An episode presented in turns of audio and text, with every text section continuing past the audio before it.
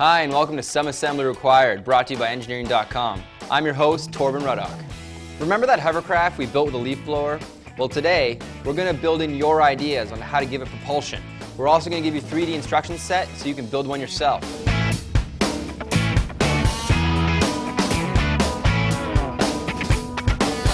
Thanks to all of you for contributing your ideas on how to make the hovercraft go.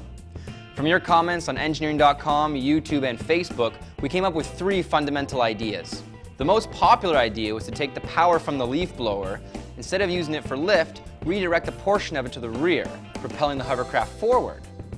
A variation on this idea was to take two leaf blowers and point them directly backwards. The second idea was manual, simply pushing off the ground with wheels or paddles.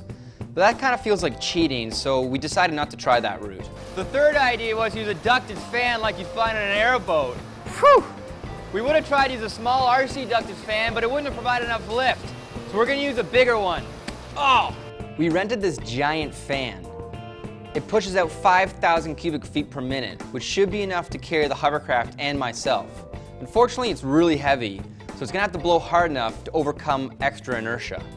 Getting this bad boy onto the hovercraft took a lot of fiddling. We had to move the seat forward a little bit, and we also really had to play with the balance to make sure it fit just right.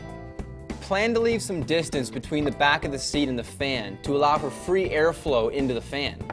Well, let's go try it out. You can see that this fan moves me. If we had a stronger gas-powered fan, it would be even better. But it's frustrating not having any steering.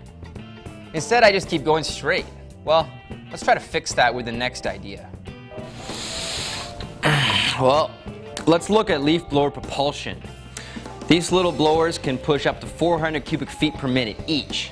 Now that should be enough to overcome the inertia of me and the hovercraft. I had to attach a 2x4 to the back to get the leaf blowers angled properly. Then, I attached the blowers with screws and metal straps. Make sure your screws don't extend through the plywood or you'll risk ripping your skirt. The cool idea in this system is the steering. I rigged up brake calipers from an old bicycle I don't use anymore anyways, to the armrests of the lawn chair. They'll control the throttles and the leaf blowers. When I squeeze the hand throttle, the calipers will squeeze the trigger on the leaf blower. This part was a bit fussy. I connected the calipers to the leaf blower with duct tape. They have to fit around the trigger so that the throttle opens when I squeeze the hand control. With the leaf blowers idling, the propulsion is more than enough to overcome the inertia of the hovercraft. I had to get some practice with the steering controls. It's easy to get the hovercraft spinning rather than turning. Getting it to go straight again is another challenge altogether. Getting it to clean the parking lot, now that's easy. So, we can claim victory with the three leaf blower design. Not only does it go, it steers.